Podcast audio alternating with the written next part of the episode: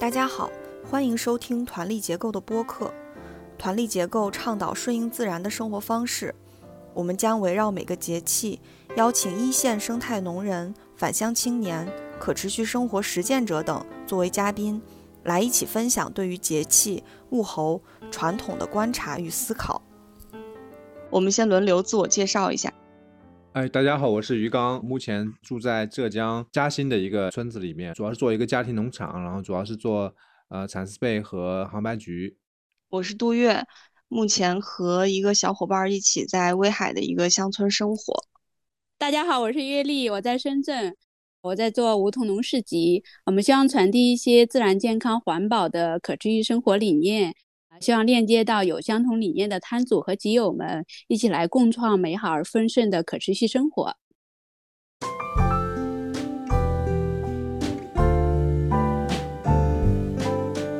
这次是立夏节气，我们请到的嘉宾是思瑶，呃，请思瑶跟大家自我介绍一下吧。Hello， 大家好，呃，我是思瑶，然后之前在三生谷土团坊的那个工作坊的时候遇到奇文。然后因为奇闻这样认识杜音。我之前呢在东北长大的，然后后来跑到新加坡生活了八年，然后在新加坡生活的时候开始产生了对气候变化呀，然后食品安全一些问题的思考吧，然后从那个时候开始了解农业相关的事情，然后就有一个机缘，就一八年的时候到澳大利亚这边来学习普门这相关的一些知识，就在一个小农场上面帮他们做事情，然后就在那儿住了一段时间。那个时候感觉到，哎，这个东西可能会是一个未来的方向，就是觉得，哎，一个是我很喜欢那种生活方式，每天在那儿做呃地里的活儿，然后跟大家在一起有个社群。另一方面，我觉得，哎，可能这种方式它比较可持续，啊、呃，能解答我那些疑问，对于人类未来发展方向的疑问，啊、呃，然后从那个时候开始，我就想要回归土地，啊、呃，然后刚开始我在新加坡也尝试回归土地，但是。新加坡这个地方就是已经完全城市化了，然后它又特别小，所以它没有什么地可以用来做农业，但是它有一些城市内的小农园啊，教育性质的一些小农园，我去做志愿者什么的，然后后来就感觉还是不行，就是没有办法靠地生活，那时候就开始申签证，就想要到澳大利亚来，然后在这期间也是来来回回，到这边来的时候遇见了我现在的伴侣，所以我们就开始张罗到一起来，但是中间又疫情了，所以疫情的时候又回了一趟中国啊，然后在中国又探索了一下在地生活的可能性，然后去了一些生态社区、一些生态村什么，嗯，所以折腾了一大圈吧，但最终是在去年四月份的时候，澳大利亚这边又重新开放了，然后他就说你现在可以来了就这样我就搬到这边来。嗯，现在我生活在墨尔本东南方向的一个半岛上，离墨尔本大概是一个小时车程的一个地方。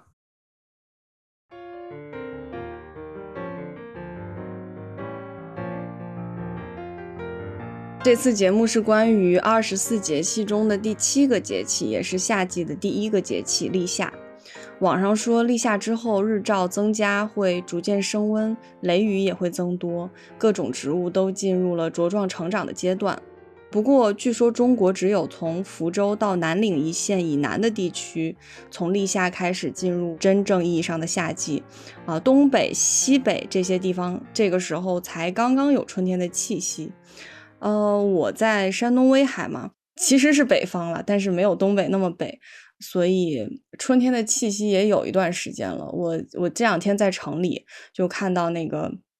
树的叶子都已经挺绿的了，就挺茂盛的叶子了，而且最高温已经稳定在了二十度左右吧。嗯，就是种什么都挺合适的。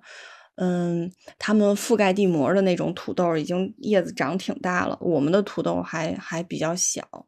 奇文今天跟我说，玉米呀、豆子呀。之前种的都已经发芽了，吃的东西主要还是韭菜，还有一些小青菜，菠菜都已经挺老了，不太能吃了。嗯，威海大概是这样。思瑶给我们分享一下南半球什么情况？南半球是正好相反的，就是你们立夏的时候，我们是立冬。天也是变冷了，然后整个整个你感觉开始进入一个要休眠的状态。嗯，但是这边因为是个海洋性气候，它还不是说特别的冷，所以很多人冬天也是种一些东西的，就是从秋天开始你就种上，然后这样的话冬天它长得慢，但是它也能长，尤其是像什么萝卜白菜，就是十字花科这一类的东西，夏天的时候吧特别招虫子，所以就很难种，反而是秋天的时候人们会种萝卜白菜这些。呃，我今年尝试还是种了一些白萝卜，就是去年我刚搬家到这个地方来的时候是深冬的时候，所以我种啥都啥都不长，就是有一批小萝卜苗，然后一直要死不死的，然后到春天的时候它开花了，然后结了籽，然后我说那行，我就把籽儿收回来，完今年就把那籽儿撒地里，然后感觉出芽率就很高，就相比于我买进来的种子，我留的那个种子出芽率特别高。今年也主要就是萝卜，也没有种什么太多别的，尝试种一些啊韭菜，我对稍微种了几颗韭菜，然后种了两颗那个澳洲这边一种本土植物，它是他们说尝起来味道像菠菜一样的，嗯，但是它有点咸，然后还必须得焯水，如果不焯水的话有毒的一种植物，嗯，但是它是多年生的，所以只要种那儿了就不用管了所以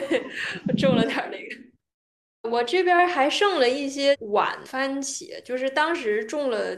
第一批早的番茄是已经都收完了，然后有两颗是邻居给的苗，就种特别晚的，现在还在产番茄啊、呃，所以我今天晚上在煮那个番茄酱，就是青苹果、番茄和Queens Queens 又是一种古老的水果，反正它长得像个瓜吧，像个那个叫什么，像个梨似的，但是它是硬的，然后你必须得煮熟才能吃啊。然后煮个酱，完了今天给那个萝卜苗建苗，所以吃了点小萝卜菜。家里头目前，然后就秋天收的那些什么南瓜、土豆啊，这些都有。现在我们这是一个比较好的季节，就是我感觉是很多水果都陆续开始下来的季节，反正石榴、苹果、梨，然后马上那个柿子也下来了，橘子、橙子一类的也快下来了。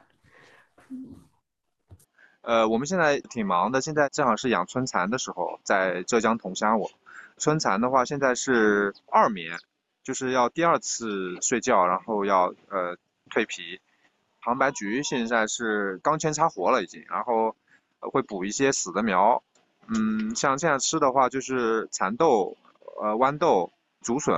然后樱桃现在有了已经啊，这两天就天天吃樱桃。这个季节正好是有这种各种豆嘛，然后我们会烧野饭，就是去野地里面自己拿米，然后拿一锅，然后其他的东西都是去野地里面就摘的，然后煮一锅啊。地下室烧野饭，但现在都呃都很多都提前了。成了很多农场的这个创收项目了，就是提供这些设备还有食材是吗？啊、呃，对，就是设备，有些会搞一些高端的一些烧野饭的设备，就我们简单最简最原始的是就挖个洞嘛，啊，但他们现在有一些这个灶台啊，这些钢铁的灶啊什么之类的啊。嗯，你要不要跟大家说一下你现在在忙什么？啊，我我现在在那个。我们村上有个人结婚了啊，然后我们是每家会出一个人过来，这个我们叫做乡帮，就是来洗菜啊、端盘子呀、啊、洗碗啊这些活，就是大家相互帮着来，就是啊，这个传统挺有意思的，还会搬桌子呀、搬椅子呀。婚礼志愿者、这个。对对对，传统社会的志愿者吧，就是相互之间就是相互之间会呃出出劳力，这样是难得的一个呃大家聚在一起的一个日子，就是全村的人啊。因为大家都很忙现在，然后反而是这种这种结婚还会聚在一起聊聊天什么的，很多人都很久没见了，很多人也不认识我，啊，因为来的人都是年纪很大的，我可能年纪比较小一点，啊。是比较近的亲戚，还是只要是村里就这样啊？呃，基本上只要村里是来一个哈，就是至少来一个帮帮的，然后有些近的呢会全家都来，啊，那全家都来呢是大部分人是来吃吃喝喝的，然后有一个人需要干活啊，开个视频看一下，看见没？哦。哦，好大阵仗！家房子，对对对对，就搞得就是那种哇，还有礼炮啊、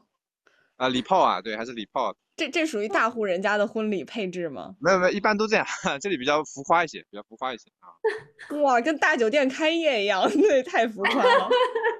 比较浮夸啊，比较。这房子好几层呢，是自己家有三层房子。嗯、对对，自己家的，自己家的啊。哇，真不错。这是已经开始了还是在结束呀？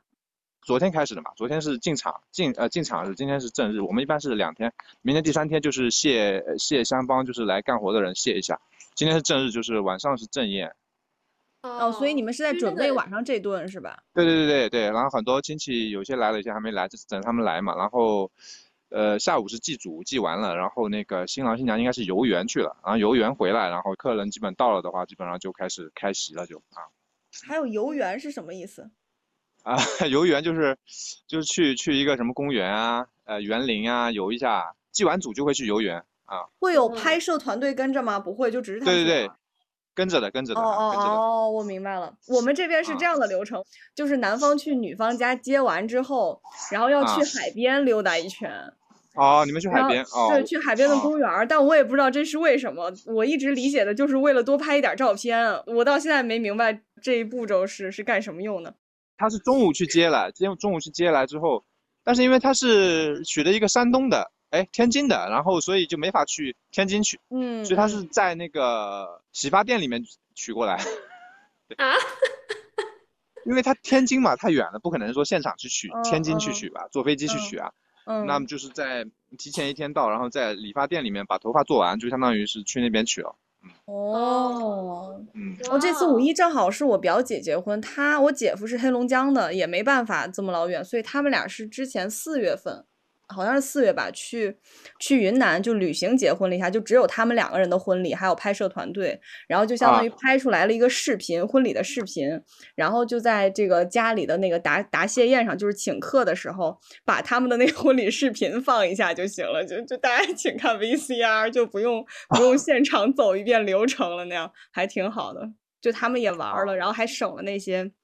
请司仪啊、布置场地的钱。嗯嗯，哎，那你们这个就是正月这天的晚上是会办那个典礼是吗？典礼很多的，就是中午取过来之后是拜天地啊、拜父母啊什么这些嘛。哦、啊。然后下午就是祭祖和游园，游完游晚上嘛，一般以前还有闹新房什么的，现在不还闹不了、哦，我也好久好久没参与闹新房了。这好复杂，因为在我们东北，就是基本上婚礼只是半天，就是就是早晨。起大早去接新娘，然后去酒店办典礼，然后典礼完了大家吃个午饭，然后就完事儿了。嗯，山东跟你们那儿是一样的，他们这儿还要搞三天。城市还是农村？城市可能会简单一点。嗯，也对。嗯，太有意思了，各地的婚俗。那那你现在于刚，你现在还算是比较闲的时候是吗？还没有到真正忙的时候。对，还没有啊、呃！一会儿我端盘子就比较忙，基本没停过，就是要你想端四桌，然后一桌有几十几十个菜，基本上停不下来了就。哦，行。我们这个节气啊，就是温度上升特别快，然后也有有点旱。呃，这个节气的玉米熟了，辣椒、茄子、番茄都上市了，都是比较好的时候。刚刚还在去摘番茄、摘玉米。好早啊！五月份摘番茄、摘玉米，你要东北人不能想象，你知道吗？我们那里五月份才开花，你知道吗？才什么桃李、什么杏花才开花。对, 对, 对, 对，我说他们是他们是摘番茄，我们是摘番茄。我们差不多刚刚移苗啊，然后那个齐文还跟我说，今今天他刚看到那个玉米豆子，就是冒出了一个小芽，这样。哎，我们这边可快了，我就上一次才给屋顶的农场那边除草，大概过去二十天吧，那个草又长满了，然后把花生都给盖住了，所以又刚除了一遍草。花生就是要非常勤的除草的。我去年在村里啊，就村民跟我非常严肃的说，我们这边不是吃花生油的嘛，就他们一般会，呃，就是自己种很多花生，然后去榨油吃。他就非常严肃的跟我说，花生你不能这样，你不能留这么多草，你一定要一根别的草都不能长。我说为什么？他说因为花生是双子叶的嘛，花生地里的杂草好多都是单子叶的，然后就是单子叶的那个草是怎么说呢？它是有一个小弯的，它是可以。积水的，比如说夏天早上的露水啊，它是可以流进来的。但花生的那个叶子是因为是它是张开的，小圆圆的叶子是平的在外面，所以它积不到那么多水，嗯、花生就很容易被杂草盖住。你留一个其他杂草，它肯定会抢过花生，就所以他们会说的有道理。是，就是主要是花生地一定要除草的原因是它是落花生嘛，就是它那个花是在植株上边的，授完粉那个花会长出来一个茎状的花粉管似的那种东西啊，它要落到地面上才能结一个花生出来，所以如果地面上长满了草，它就没办法落，它的花生就长得少了。所以就是落花生、哦、就是地面一定要疏松，然后不能有其他的草，它才能结很多的花生。原来是这样。哎呦，我就就看他们啊、呃，有人是拔，但是也有很多人就是就打除草剂打得很勤。长花生的时候还有一个做法，就是你去采那个呃花生的秧子，去采也是帮助它容易把那个根扎到土壤里面去、啊、然后就容易长出花生、啊、明白。对，我们最近还有一个观察，就是我们梧桐村新的那个屋顶农场刚开放嘛，有很多排着队想来租几平方地来种的那个地主们，就种地种的可认真了，他们就从来不会让野草丛生，种的特别的立体化，比如豆角下面就一定会种上其他的菜，青菜啦这样子的，或者是红薯叶啦让它爬藤的这种，它的产量会高很多。就像我们地比较多的时候，其实就不会那么精细化的管理，就是单一的种植，它产量也少了，它那个又照顾的又好，又加上立体种植，就是产量会很高。现在大家说这个有机农业呃，不能养活呃全世界的人哈，它其实是要看多少人去养这个地就是如果是每个人都去种几平方的地，它肯定是能养活的，和有机农业没有关系，只是现在大多数人没有精力去照顾这个地啊，都是在城里去工作啊，然后人和土地断裂的这种关系，就是土地也不可能有很好的产出，就是有的话也是靠农药化肥催出来的，所以这个地方来看的话，自然的这种潜力其实是很大的，而且那些地主们就特别开心，就不单收获了那个农产品，就是每次种地就可开心了。还有他们那个孩子啊，一放学就跑到屋顶去找他妈妈，然后那个感觉就特别像我们小时候，我们放了学也去田里找妈妈那个感觉，然后就开始呃拔草啊，然后或者是帮忙修路啊，那些孩子们在在田野里玩耍的那个感觉哈，我觉得真的是人就是不能离开土地，跟大自然近一点哈，人也会变得开心一点，嗯。对，就是这个关于我们说的可持续性农业能不能养活所有人这个这个讨论，就是我跟我老公说过这个这个论点，他说这个论点是根本是不成立的，就是因为他主要研究的是大规模土地的可再生农业，因为澳洲是地广人稀这么一个环境哈，他之前尝试在四百英亩的一个农场上，通过轮牧羊群来恢复这个土壤的土质，他说。土地的这个产出其实是看你的管理的方式的，就是以前你不管它，那个牛羊随便放在那上面，然后一直啃一直踩，那个草都得不到再生，土地得不到再生，土壤都压实了，所以它储水能力也下降，然后它整个整个产出的能力就越来越低。但是你通过轮牧，然后你让它恢复，在两三年的时间里，你就能看到原来草就在地皮上这么一点点，现在草都是半人高的那种。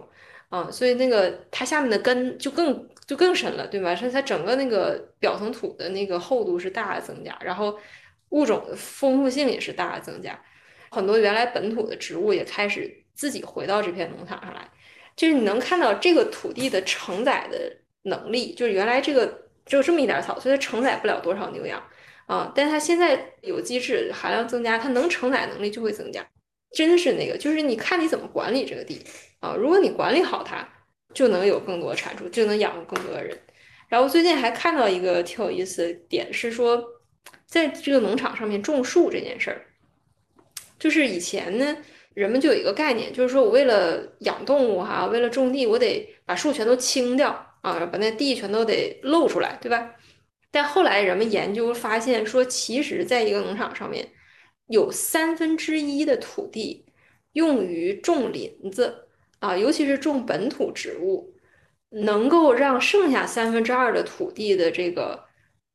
物种丰富性提高，然后那个产量提高，然后抗灾害能力提高，储水的能力提高。尤其澳洲是旱灾严重的，所以它对水的这块研究比较多。就是你种上三分之一的树，比你全部清掉一大片光溜溜的地反而产出更高。嗯，所以所以其实是有很多很多手段，很多种方法去增加那个土地的这个承载量。嗯，对，其实那个只是一种概念，真的到了那一天每个人都回来种自己吃的东西，那到时候看一看，人去养活土地，土地不会白让你付出的。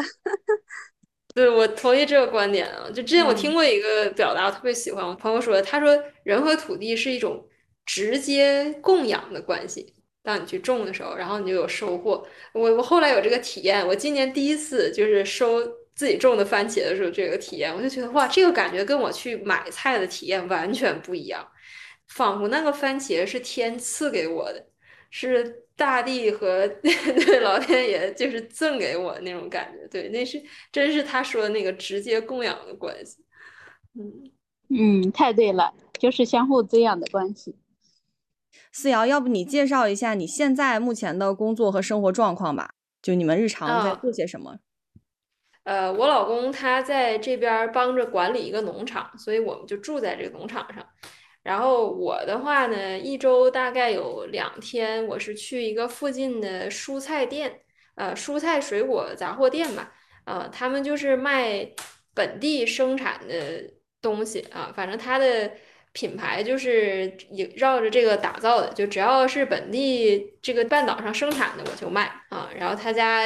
也有自己家的牛肉、羊肉，然后本地一些鸡蛋呐、啊、羊奶呀、啊、芝士啊什么的，反正也挺丰富的。我在那儿帮他们打理一些后台数据什么的东西，就是进货出货呀，做一些线上的这个市场营销的工作呀，杂七杂八的活吧，嗯，我都帮着干一干。一般周四到周日呢，可能我会去，有几天都会去一个面包店，就是他们是做那种呃老式天然酵母慢发酵面包的，是个德国的小伙子和一个本地的姑娘，他们俩是情侣啊，然后他们俩开的。刚开始我帮他们做面包，后来我发现我干不了这个活，实在是太累了，然后就在前面帮他们卖东西，然后呃做一些服务性工作。这是我主要两头，剩下的时间我就稍微种点菜，房前屋后的打理打理园子，然后做做酱啊，反正做做饭。对，我很喜欢在厨房里头做饭啥的。刚在那个发酵圆白菜，他们反正欧洲那边喜欢吃的就是有点像我们腌酸菜啊、嗯，但是它是用圆白菜发酵的。还打算下个豆瓣酱。一天反正这些事儿，再有闲暇时间我就出去看看树什么的。我最近迷上研究本地的植物啊，澳澳洲本地的这个生态环境是很独特的嘛，就是它跟北部大陆都特别分隔，所以它那些树啊、草啊、什么动物都是奇葩的。所以我最近在研究，就学习看怎么分辨这本地物种啥。嗯，这我生活日常。我老公就没事儿，呃，天天管理几十头牛，再加上大概有十五英亩左右的葡萄园啊，就那种酿酒的葡萄。嗯。你后面是一个壁炉吗？因为我听到有啪啪的声音、啊、我不知道是不是它。对对，有一个开放性壁炉，这是个老房子了，这个大概七十年代的老房子，所以它就是是一种开放性壁炉。现在新房子那个壁炉都是有玻璃门的，然后我俩还说要在这个地方装一个火箭炉啊，就可以炒菜的那种。现在这炉子就是、嗯不太好用，就做饭很费劲。但是我最近也尝试了，买了一个大铸铁锅，然后整个给它放进那个。对，我老公说我给你打个架子吧，你这也太危险了。就听你说话感觉你嫁了一个东北老公一样。对，东北人那进入哪个厂子进去一个出来十个。那你们现在住这个房子是独立于你老公工作那个农场，还是在你农场里面的一个房子？嗯，在农场里面，但是跟那个农场主人是分开的，他们家在稍微往里开车一点点距离，反正就挺好的。哦、这地方又哎，风景如画，风景真的是每天像生活在电影里一样，就是它是在山坡上，然后都是绿油油的草，往那边一看是海，就是我们正好能看见墨尔本那个海湾，底下是一片葡萄园，然后后山上就是放牛，嗯，这风景太漂亮了。然后跟那个农场主之间，就是我们是相对独立生活，所以也挺好的，互不干扰。呃，关系也不错，他们是一对儿老夫妻，然后都是做手术的外科大夫，嗯，然后买了这个地，当年就是养孩子用的，就很多人都跑到这儿来养孩子，因为离墨尔本城不算远，然后呢又比较乡村一点，有有空间，孩子在大自然里玩儿什么，嗯，所以这种自然环境也挺好。农场上面带有三分之一的林子。然后三分之二的农业用地，那林子里面都有很多还是很原始的那种，就就很野的林子啊、嗯，那树都挺大挺大，哇，挺酷，听起来好好呀。我好奇他这个一共一共按中国的面积算的话，算多少亩？然后他买的话花多少钱呀？是三百英亩左右的一个农场，嗯，来查一下，是很很大一块地方了，就是一座山头这种感觉。钱的话就很难讲了，因为它是二十多年前买的，但现在的地价非常高了。就在疫情之后，很多人从城里搬出来，就到乡下去住。然后这个地区呢，又尤其吸引那些个特别有钱的人，医生和律师啊。我周围邻居就是什么医生和律师，所以整个这里物价特别高，土地价格也特别高。我隔壁邻居是一个中国夫妻啊，然后他们前年的圣诞节的时候买了一块地，不到二十英亩就花了一百万澳币，相当于五百万人民币这样。所以现在的地价是极高的，这这可以说是最高点了，但是现在有点持平了，就没有再涨。嗯，那感觉比在中国大城市买房也值当啊。啊，那倒也是。是吧？我刚刚查了一下鱼缸，一英亩差不多等于我们的六亩。对，三百英亩是一千八百。哇，那很大，对，那超级大，是那开车。好羡慕呀！啊、嗯，真的。对，在农场都得开车。他他这个买下来就永久属于他了。我感觉是。啊，对对对，这边是私有制嘛，然后你买了就属于你，哦、除非你再卖掉了。他这个农场现在是。因为他自己是医生嘛，那他靠农业这个收入的话是挣钱的吗？还是亏钱的？嗯，他其实不挣钱，他这就是一个叫爱好型农场。他在城里上班，可能上个三四天，然后周末就到这儿来住一下。他孩子小的时候，他家三呃四个小孩儿都是在这农场上长大的，在这附近上学啥的。现在孩子都大了，都走了，所以就是现在就主要老太太生活在这儿。老头儿的话是一半儿一半儿啊，在城里工作几天，完了在这儿住几天。他不是生产型农场，所以他能不亏钱就不错了，就是这种状态。那他是主要靠收入，主要是靠种东西卖吗？还是说就有人来玩儿啊？因为听你说那风景那么好，嗯、感觉应该会有很多人想去玩儿吧。他还没有开放就是旅游这一块儿，他现在是养牛嘛，然后那个牛是肉牛。然后到牛大了的时候，就有人把牛收走，这是一部分。另外，它那个葡萄，它那葡萄是附近的酒庄直接就是全包的那种。它那个酒庄就会联系本地这种小葡萄园，跟他们签协议，可能签个十年的什么的。然后就是你所有的产出我全拿走。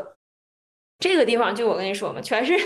全是这种很有钱的人来这儿度假什么的，所以什么酒庄啊特别的多。做奶酪的也特别多，就他们喜欢这些。哎，那你老公和你是学农业吗？我是完全不相关的。我之前，我之前在新加坡的时候是学那个材料工程学，开发新材料的，就是现在大部分开发一些医学用材料啊，什么给人体植入什么东西的呀。我是后来做那个半导体，就是生产手机芯片，就计算机这一块的硬件。我后来就不想干这个活了，就是感觉太不接地气了，天天在工厂里头，然后我们都在那个无菌室里面，就是要穿那个防尘服，然后全部包起来，然后再搞那个机器，你啥也看不见的，就是对。我老公他他不太一样，他是澳洲本地人，年轻的时候他是修他学机械的，他是修那个摩托车的，后来他又去学太阳能电池。呃，相关的这个安装，反正工程方面的东西，那时候开始，反正他也是，他就关心什么气候变化呀，什么能源危机呀这些问题，然后他就开始了解到普门，呃，了解到一些农业相关的东西，开始跟几个朋友一起在城市里面做一些项目，比如说帮人建无水的那种呃堆肥厕所呀，啊、呃，然后去人家里头帮人建小菜园子，就是。他那个家，比如说有个后院儿，然后他想建个菜园儿啊，就他们就几个年轻人就去帮忙弄。从那个地方开始，他就越来越转向，就是往农业这个方向。然后从也是认识一些朋友，然后联系上了，他就开始养鸡、养牛、养羊，赶着做着赶着学吧。反正在这过程当中就学了一堆杂七杂八的东西。听起来感觉你俩也是之前隔老远的那个人生路线，然后慢慢慢慢交叉到一起的，也挺奇妙的缘分。我听说你们那地还有点问题。是呀，他的意思是可能好多村民的地都要收上来，但是大家都他觉得大家同意的可能性不大、嗯、但是但是他觉得这个早晚是要收上来的。书记跟我说那地不一定能给我们用了之后，我跟奇文都迷茫了，就本来该很忙的时候，然后突然不知道该种不该种了，然后就就是突然没有地种了以后就就感觉空了，就不知道干啥了成天。奇文的心情也不太好，然后听你说你们那儿那个地就是这个人买了就可以一直用，我就觉得好羡慕呀。对，就是这个这个事儿。我之前在国内的时候，我也是去尝试了一下啊，在村里生活什么的，然后我确实感觉还是不行。就是我感觉要是这个地，不地也是一方面，房子也是一方面。现在在村里你又不能盖房子，所以你得租别人的房子。你这整个这个关系搞好了还行，搞不好的话，人家不租你了或者咋样的，对吧？然后你就感觉所有东西都没有没有什么安全感。虽然现在我们俩也没买地哈，就是也买不起地，我们是穷人，所以就在别人的地上，但是你就感觉比较安定吧，还是比较安定，因为这个就关系很简单，你知道吧？就是这个地属于这个老太太，这老太太喜欢我们在这儿，我们就在这儿，然后她也不管我们，我们在这周围又种树又种草又干嘛的，她说你们就随便搞，对，然后。嗯嗯，那将来有如果有钱了，如果说这边地价掉了，也可能说自己买一块小地啥的，然后盖个房子。我还是想盖个房子，盖个土团房。那个那个老太太她的孩子没打算回来是吗？不太有可能回来吧。她的老大呢在欧洲，老二呢也是做医生的，子承父业跟着他爸混的。然后老三的话是是个盖房子的啊。他应该是最有可能呃会对这种生活感兴趣，他也是最常回来帮他妈什么剪剪草啊，什么打理打理院子这样。嗯，但目前都在外面，因为年轻人嘛，反正是要出去。目前主要还是老太太在管这些事情，但将来你过十年二十年之后也不一定。嗯，那那澳洲现在会有这种，就是他们。澳洲的年轻人如果想要做农业会面临社会家庭的压力吗？大家会觉得这事儿太小众了，像在国内这样吗？嗯，这方面的压力小，主要还是获取土地吧，因为现在地贵，地太贵了、嗯、所以说年轻人想要靠自己买一块地是很难的，基本是不可能。嗯，所以基本上这边我遇到的比较年轻的农夫，他们都是租地，就我工作那个菜店，它后面就是一片农场，他们说咱们这个地吧也没有人种，然后就联系到了本地的一对夫妻，他们俩是种菜的，完了说哎，要不你们来我这种地，然后给他地租比较便宜这样的，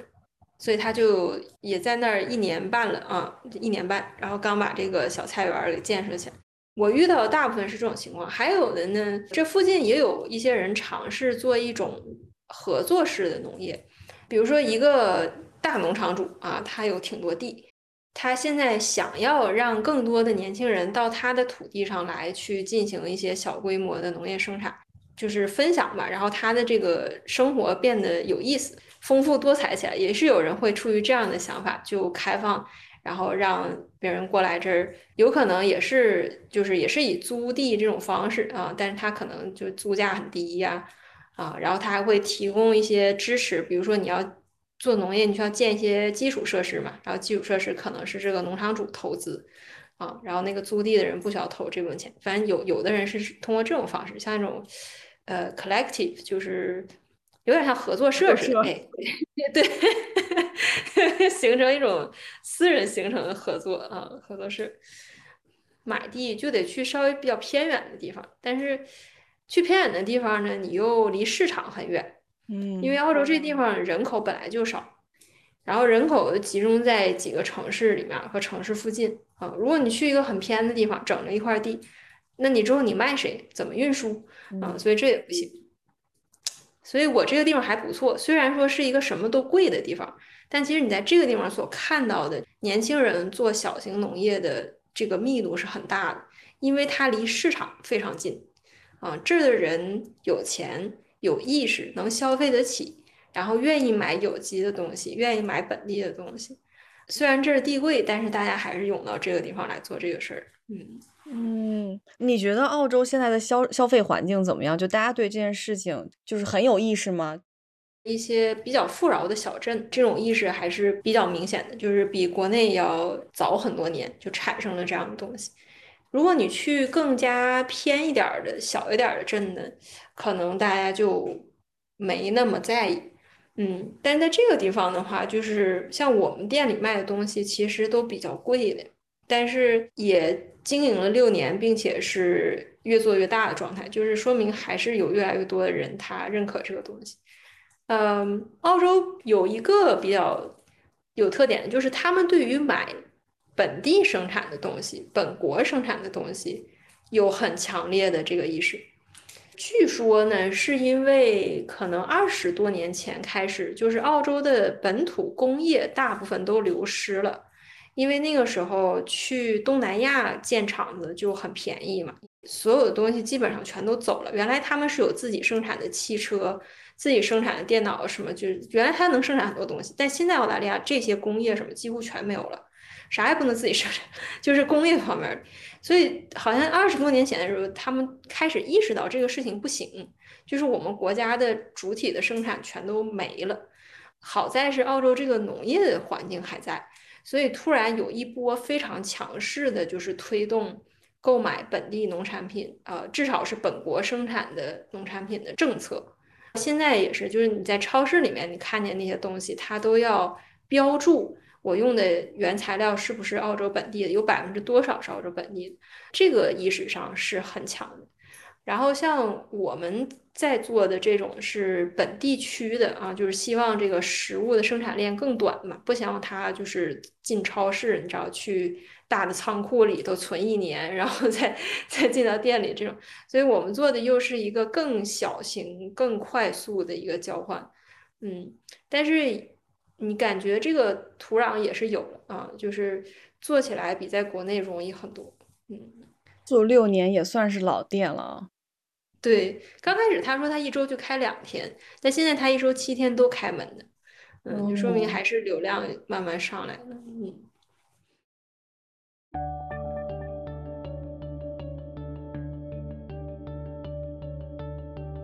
你们在农场是很有自主性的。就他们并没有规划的那么满那么细，给了你们很多空间。对，他有的是地，然后你想他又是，对吧，他就是在这生活而已，他指望这个赚钱，所以他就没那么没那么小气，反正你弄呗。是，对，我种点菜给他点番茄还是挺开心的。我感觉就听思瑶描述什么都不像在澳洲的，就感觉像是在东北的黑土地上发生的事情。对，这个算是澳洲的返乡青年。对对对对，他算是这种情况。对，他就在墨尔本城东长大的。嗯，哦，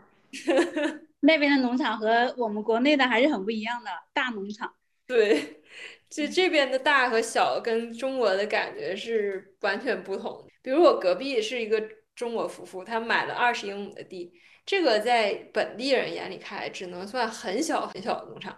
嗯，但是对中国人来讲，其实那也是一片我们叫什么 decent size， 就是够大了，一百二十亩地也是够大。刚刚大概听起来就是澳洲的板上青年面临的现状和我们国内也差不多，就是怎么样在乡村找到一个生计啊。对，这块还是最难的，一个获取土地的问题，使用土地的问题，一个就是你的生意要能够运转的问题。我认识的这些年轻人啊，比如说种菜吧，他们跟我说，就是前几年你肯定是不赚钱的，啊、呃，可能前面五五六年能不亏钱就行了。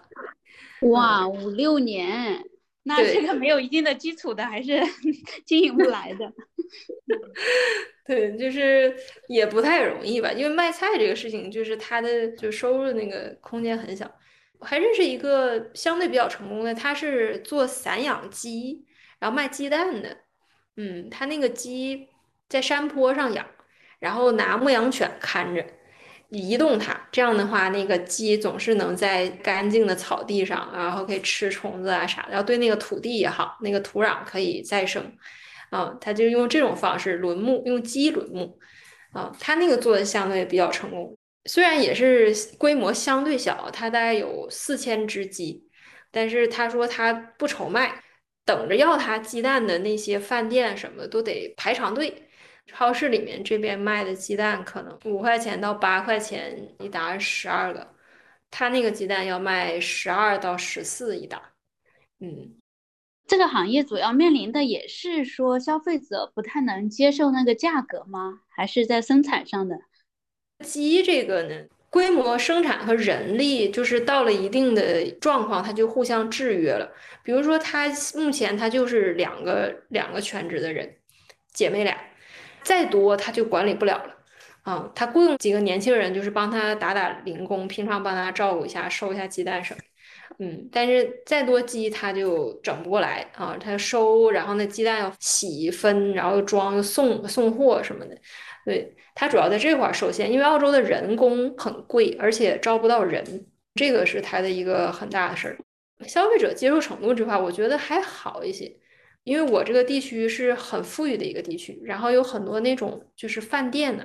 他们是很高端的餐馆，所以他能够承担起一定的，比如说他买买有机蔬菜，他也 OK， 因为他那个菜人均消费去那个馆子就折人民币得六百块钱起的那种，所以他能承担得起。嗯，然后很多餐馆的它都是有自己独特的品牌，比如他说我这个东西全是本地生产的，或者我做的全是有机的，或者他自己有个小菜园，他做那种菜园到餐桌的这个这个东西是他的一个卖点。嗯，反正这地方人有钱嘛，这是一个旅游的度假的地方，所以他还可以支持得起这种小农场，还可以，就是相比于在其他地区好很多。对。做生意肯定还是不容易，因为你前几年投资很大，比如说你要种菜嘛，你得建大棚，你得买机械，然后刚开始你雇不了人，所以刚开始可能就两三个人就忙得滴溜转，所以这就是为什么前几年还是比较比较难的。对，但到后面可能四五年之后，哎，慢慢事情步入正轨，然后你的市场建起来了，你的客户跟你的关系都比较稳定了，可能到后面就越来越容易。嗯，前几年还是摸爬滚打。感觉可能是因为国内生态农业的这个做这个事儿太难了，所以我们好像一聊就忍不住要聊，就是这个经济问题那边是怎么运营的。经济问题是核心问题。对， 对，农业这个行业还是一个弱势行业，看上全世界都差不多。对，就是如果你要赚大钱就不要做农业。农业这个东西就是能在澳洲能做到一个不错的中产阶级的一个日子啊就行，就很，除非你做很大规模的，不然的话小农业是很难，就是赚很多钱，基本上是忙忙碌碌，但是一年哎就也还是呃一家人生活没啥问题啊、呃、这样一个状态。对，你怎么又跑出来了？上完菜、啊、还没开始，呃，刚端了一些冷菜，上端了一些冷盘的菜，然后现在那个热菜还没上，还要还要等那个等他们回来啊，还在游园，然后有些客人还没来，嗯、然后给你们看那个我们那个小麦，就是那个念佛的小麦，看没？哦，哇，你们这儿已经结穗了，快收了是吧？啊、呃，就是五月份嘛，五月五月末吧。啊、嗯，什么时候种？去年冬天跟油菜是一个、啊、一个时候，油菜现在也也结籽了，我可以看一下那个油菜结籽了吗？看，嗯、看到吗？我们这儿也结籽了，但是好像没有没有，你们是不是有点发黄了？我看不太清楚。呃，稍微有点，稍微有点啊，啊、呃，没有特别，稍微有一点啊啊，你们也种油菜啊？我们这边是刚收完。我我们没有种油菜，我们就是去年的白菜有一些没收的，它在地里开花了，然后现在正在结籽。所以像油菜和小麦大概什么时龄种上？就秋收之后，呃，我记得我是十一月十一月中下旬收完那个杭白菊，就那个菊花，然后菊杆拔出来就种油菜了啊。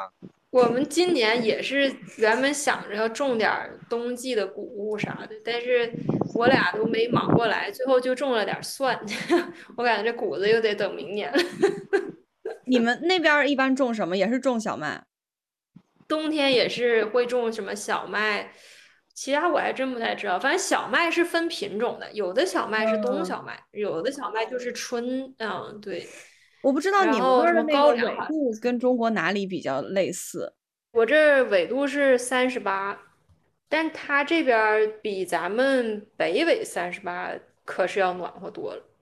据我对全世界气候的观察。东北那个地方绝对是冷的奇葩的一个地方，就是因为我们受到俄罗斯就是整个那个大陆板块中间的那个高气压的影响，所以东北冬天那个冷法都得比上就是欧洲可能六十度纬度六十度那种地方，北欧才能有东北那种就是大雪呀、啊、什么的。因为我之前遇到一个挪威的大姐，我就跟她说东北冬天有多冷，她说那你都得到欧洲最北边的地方才能匹配得上那种冷法啊，所以我们那地方是很奇葩的，就是到冬天就被高气压占据啊。但单纯从纬度上来讲，我们这纬度不算低，但是它气温冬天也就是在零度到五度可能这样一个状态。哦，我刚刚查了一下，墨尔本是南纬三十八，威海是北纬三十六、三十七的样子，所以很接近。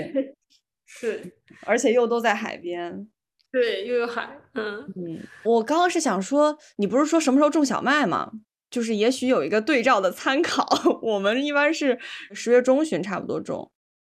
那我应该正好是调过来。现在五月份还能还能种一波。我们这边就是入冬前的两个节气，秋天的第三个节气左右就可以种了。哦，那四幺可能稍微有点晚，但应该还来得及。哦，了解。我们有一年就是十一月初种的，所以你们现在可能差不多。对，小麦晚一点种也没事儿。对，它可能就只是分蘖少一点，但是不影响你你种。作业现在都很专业了。因为我们第一年就种晚了，就我们上来就踩了很多坑，就一踩坑就有的说。要是都种得很顺利，我就不知道了。我觉着也是，就去年我来这的时候都已经是七八月份，就是最冷的时候，所以啥也不长，我种啥啥不长。然后我就说这什么破地方，然后还全是草。我们这来的时候，因为这是草坪嘛，这周围。都长那种就是特别深的那个那种草，是窜根儿的，你知道吗？就拔不尽的那种。哎呦天哪，我就感觉这这刚开始这几个月给人愁死了，天天都在那儿挖草。到现在还好一点儿的，反正今年一年陆陆续续一点一点挖吧，反正现在挖出来几块地能种。这种情况是不是直接往上堆土会更快一点？就是什么一层厨余一层什么，就是直接给它草压死，相当于是。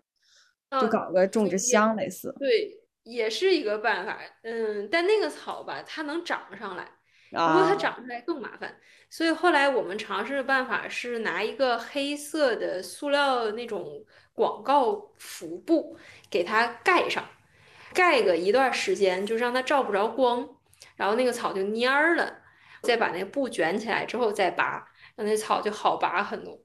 嗯，目前这个方法还还尚且可行。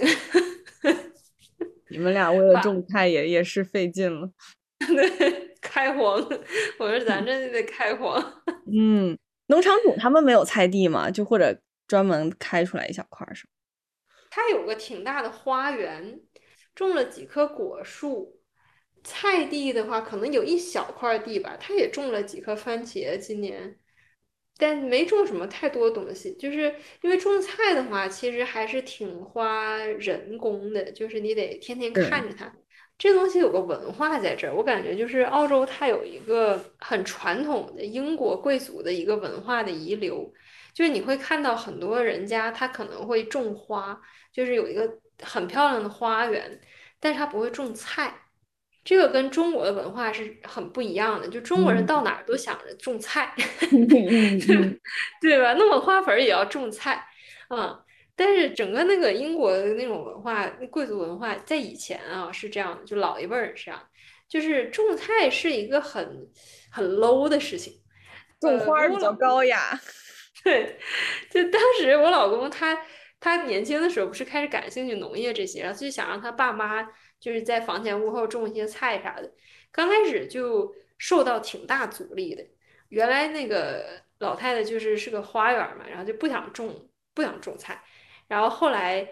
在她多年的这个影响下，现在也开始后来种了一些藤蔓类的那种果子啥的，开了一小块菜地，对，后来也开了一小块菜地，但主体的地方还是草坪和花园。今年我来了嘛，然后有一阵子就春天的时候，我老公突然心血来潮说那个，哎，咱们两个去我妈家开荒，把她那地给整了，然后那个种上东西，种玉米。对，他说要种玉米，然后我俩就真的去了，你知道吗？这家伙开始覆盖呀、啊，开始整，老太太还蛮支持的。结果我们俩回家了之后，没过几天，他妈打过电话来了。说哎呀不行啊，你爸把那都给拆了，说你爸你爸那天回来一看这个后花园怎么变成这样了，然后气的都给拆了、啊、白种了又可不咋。嗯，后来我俩放对放弃了对他父母的这个花园进行改造的计划，太有意思了。虽然立夏的节气播客就到这里，但其实跟思瑶的聊天录音还有后面很长的一段，我们聊到返乡之后跟老友渐行渐远，难以融入当地环境的问题，还有如何在乡村维持生计，怎么给父母养老等话题，这些在五月四号作为加更的一期单独发布了，非常推荐大家去听。那我们下个节期再见。